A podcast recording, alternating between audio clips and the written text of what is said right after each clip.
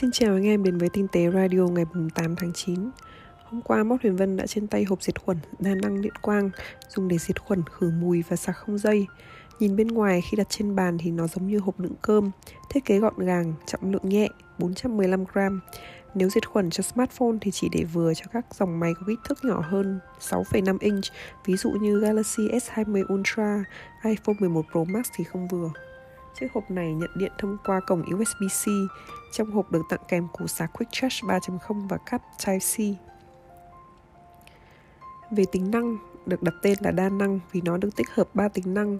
Bên cạnh tính năng chính là diệt khuẩn thì thiết bị còn hỗ trợ khử mùi, tạo hương và tích hợp sạc không dây. Khi kích hoạt tính năng diệt khuẩn lên, các chip LED UVC được đặt bên trong nắp đậy sẽ phát sáng và chiếu xuống không gian bên dưới trong không gian đóng kín. Có 2 chế độ diệt khuẩn để lựa chọn là 59 giây, mặc định khi bấm nút, và 5 phút, bấm nút điều khiển 2 lần.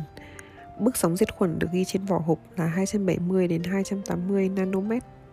Tính năng khử mùi và tạo mùi hương có lỗ nhỏ bên dưới phần đế là nơi chúng ta có thể thêm tinh dầu với mùi hương yêu thích vào để khuếch tán hương thơm đến các thiết bị trong quá trình diệt khuẩn.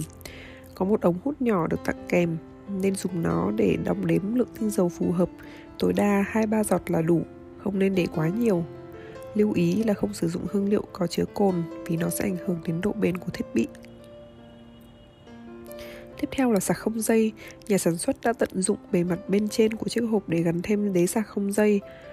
Thay vì chỉ đóng nắp lại diệt khuẩn không thì phí quá nên tích hợp thêm sạc cho những ai có nhu cầu. Cùng lúc có thể làm được 2 việc là diệt khuẩn cho các dụng cụ và sạc không dây cho điện thoại. Tiện tay để điện thoại lên bề mặt đế sạc thì nó tự động nhận diện. Công suất sạc không dây đạt 15W. Tuy nhiên là đế sạc không dây này chưa được nhạy lắm, đôi khi phải mất một khoảng thời gian nhỏ để thiết bị mới nhận sạc. Hoặc già già mặt lưng ở nhiều vị trí trên để sạc được tích hợp, sau đó thì sạc bình thường cho đến khi đầy. Một số ứng dụng để hỗ trợ chặn quảng cáo, săn coupon và lưu trữ nội dung. Pocket là một ứng dụng hỗ trợ lưu trữ website, giúp người dùng có thể lưu lại những website thường hay khi sử dụng. Những website cần xem lại hoặc đang truy cập dở dàng mà không cần phải copy paste link web lên email. Clipboard History Pro, ứng dụng này sẽ giúp người dùng lưu trữ toàn bộ các nội dung văn bản được copy và dễ dàng paste lại ngay khi cần thiết, sắp xếp chồng leo thứ tự, hỗ trợ đồng bộ nội dung sang điện thoại. Pomodoro là những loại ứng dụng hỗ trợ kiểm soát thời gian làm việc hay lướt web thông qua cài đặt thời gian thực hiện hoạt động và thời gian nghỉ giải lao. Bên cạnh đó, một số ứng dụng còn cho phép block những web như Facebook hay YouTube. Chặn quảng cáo thì có những app như là Adblocker, Adblock Plus, uBlock Origin và Privacy Badger.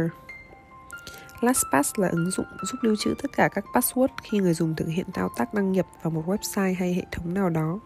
Honey là app cung cấp coupon, discount của những trang web mua sắm online mà người dùng hay truy cập. Ngay khi thực hiện thanh toán, coupon sẽ xuất hiện nếu có và người dùng chỉ cần nhập code đã được cung cấp. Anh Cô Huy Hiệp đã trải nghiệm mua máy lạnh từ eShop của Daikin. Mục đích của anh là để hiểu hơn về việc lựa chọn một chiếc máy lạnh, các vật tư, dịch vụ khác liên quan đến việc lắp một chiếc máy lạnh, nhiều lựa chọn khác nhau cho một phòng gắn. Trước đây, khi nghe tư vấn ở cửa hàng hay điện thoại thì thường tiếp cận được ít thông tin và thể loại máy hơn. Ngồi trên máy tính xem, coi thì có rất nhiều lựa chọn khác nhau.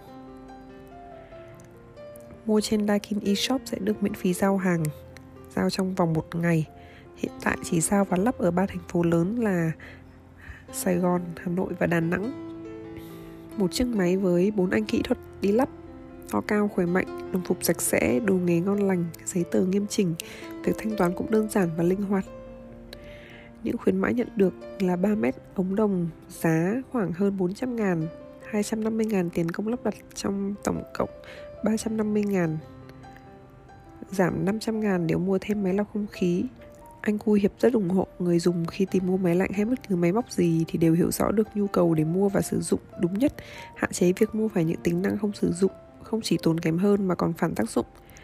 Việc chúng ta tìm hiểu và xem xét các máy lạnh khác nhau, giá cả khác nhau, có thể so sánh được về tính năng một cách cụ thể sẽ giúp chúng ta lựa chọn được cái tốt nhất.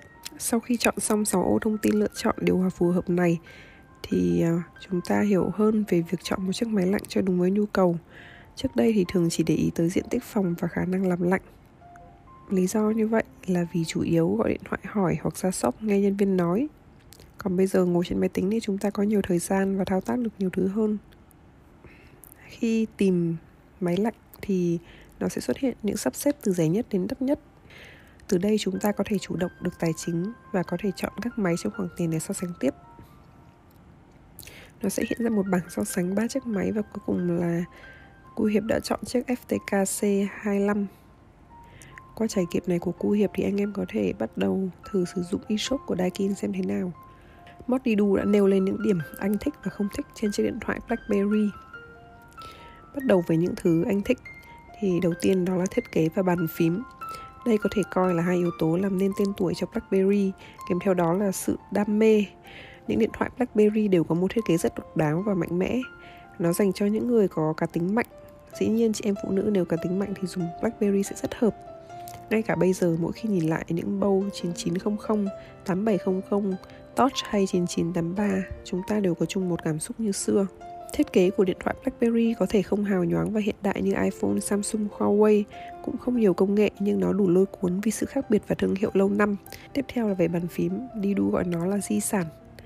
Bàn phím cứng đã tồn tại trong suốt quá trình hình thành và phát triển cho tới khi thoái trào của BlackBerry, xen kẽ có những điện thoại cảm ứng hoàn toàn nhưng không đáng nhắc tới. Khi bắt đầu dùng 7290 và sau đó là 9900 thì Didu đã bị mê mẩn bởi bàn phím này. Thiết kế công thái học và độ này tốt đã đem lại trải nghiệm gõ rất thú vị. Bàn phím được thiết kế tối ưu cho việc gõ từ hai ngón trên hai bàn tay, ngay cả âm thanh khi gõ cũng rất kích thích việc gõ.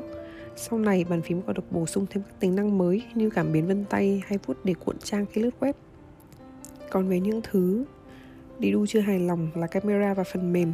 Điện thoại BlackBerry quá chậm chạp trong việc cập nhật phần mềm. Có lẽ họ cần phải học hỏi Nokia, cũng là một hãng điện thoại có số phận như vậy, nhưng các bản cập nhật được phát hành rất nhanh và thường xuyên. Camera của BlackBerry trước giờ chưa được đánh giá cao. Ngày nay người ta sử dụng điện thoại như một thiết bị nhiếp ảnh rất nhiều và thường xuyên hơn cả máy ảnh nữa. Các hãng lớn cũng đều rất chăm chút cho tính năng chụp hình của họ. Kết quả là chúng ta có những chiếc máy chụp ảnh rất tốt. Điện thoại BlackBerry cũng không hề rẻ nên chúng ta có lý do để mong chờ camera tốt hơn. Cảm ơn anh em đã nghe radio ngày hôm nay. Mình là Blue Jun đến từ diễn đàn kinh tế.vn. Xin chào và hẹn gặp lại.